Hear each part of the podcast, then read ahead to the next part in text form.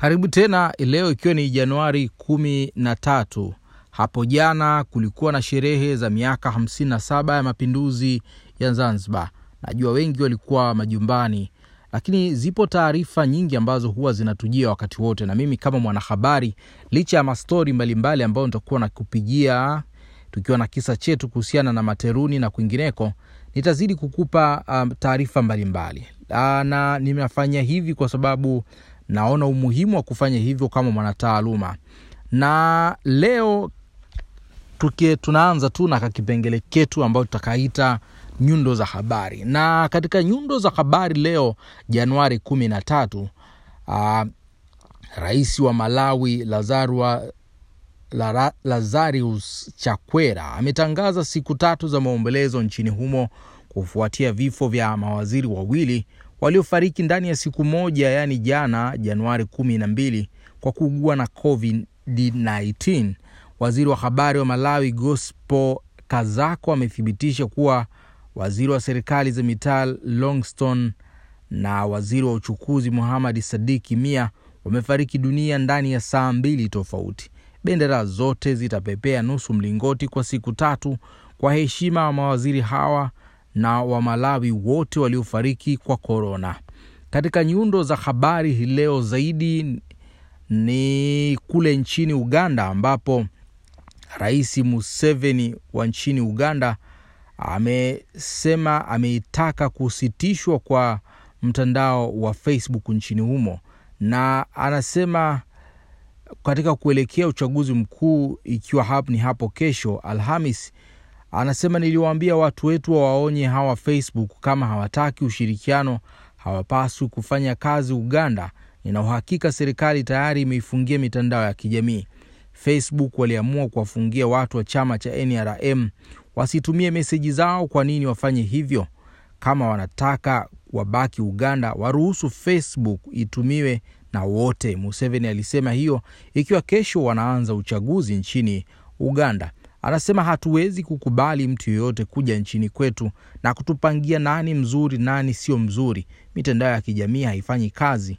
Nitoe pole kwa waliokuwa wanaitumia. Museveni amesema hayo, lakini kule nchini Marekani yale kuelekea uh, kukabidhiana makabidhiano ya urais, rais wa 46 wa Marekani atakabidhiwa uh, uh, madaraka siku ya Januari ishirini ambao ni mwaka huu na atakuwa ni rais wa 46 Joe Biden, na madaraka haya yanatoka kwa rais uh, wa Marekani Donald Trump, lakini bado anaendelea kuzongwazongwa na mitandao ya kijamii baada ya kufungiwa kabisa na kuondolewa kabisa kwa akaunti yake ya Twitter. Sasa uh, pamoja na Facebook uh, ambayo ilitangaza kuifungia akaunti za Donald Trump. Mtandao wa YouTube pia umetangaza kuifungia YouTube ya Donald Trump kwa siku saba baada ya moja ya video zake kukiuka sera za YouTube.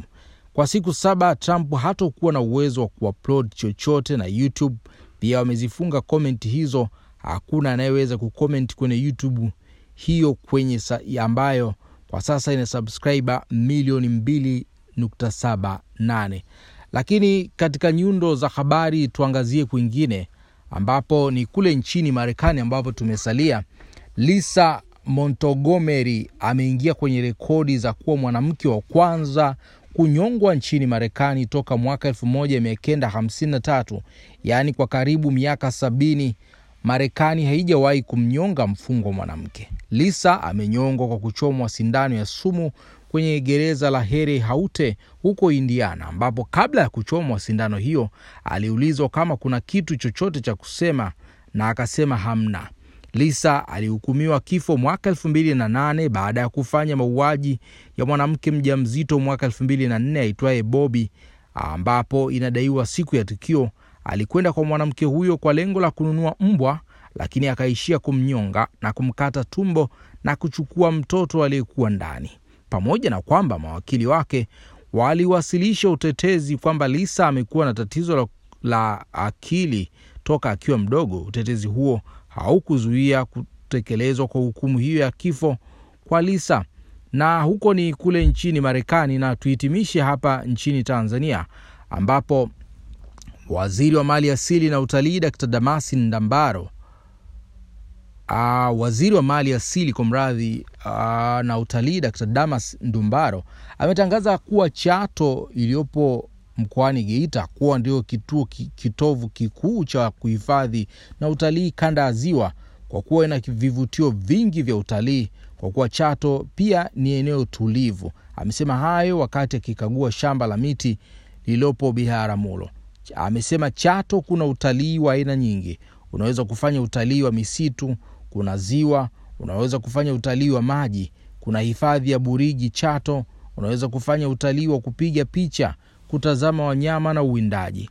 Amesema pia Chato wana uwanja wa ndege na watalii wanahitaji usafiri wa uhakika.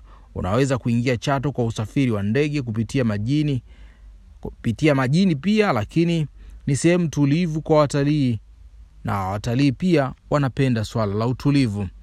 Ndumbaro amesema kanda ya mashariki kitovu kipo Dar es Salaam. Tuna kanda ya ziwa, ya magharibi, ya kusini na ya juu kusini, ambapo kitovu ni Iringa. Huku kwingine bado hatujachagua kitovu cha utalii, na ametangaza rasmi kwamba Chato ndiyo kitovu cha utalii kanda ya ziwa. Hizo ndo nyundo za habari zilizojiri leo Januari 13 mwaka 2021 hii, na mimi ni Elikunda Materu, nipo nawe na tupo katika kijiwe chetu hichi, na hichi kijiwe kila siku tutakuwa na vitu tuja na vitu tofauti, lakini tukikumbuka hapo awali nikuele, nilikuelezea kwamba nina hadithi njema na nzuri zaidi kutoka pale Materuni. Kwa nini Materuni? Materuni ni kijiji ambapo sikuzaliwa, lakini nimeishi kwa sababu wazazi wangu wanatoka Materuni na mimi ni wa Materuni, babu na bibi wa Materuni.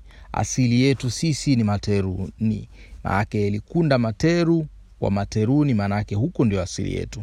Nimekupa nyundo za habari. Kesho ninaweza nkaja na kitu to, cha tofauti, au mabaadaye naweza nkaja na kitu cha tofauti.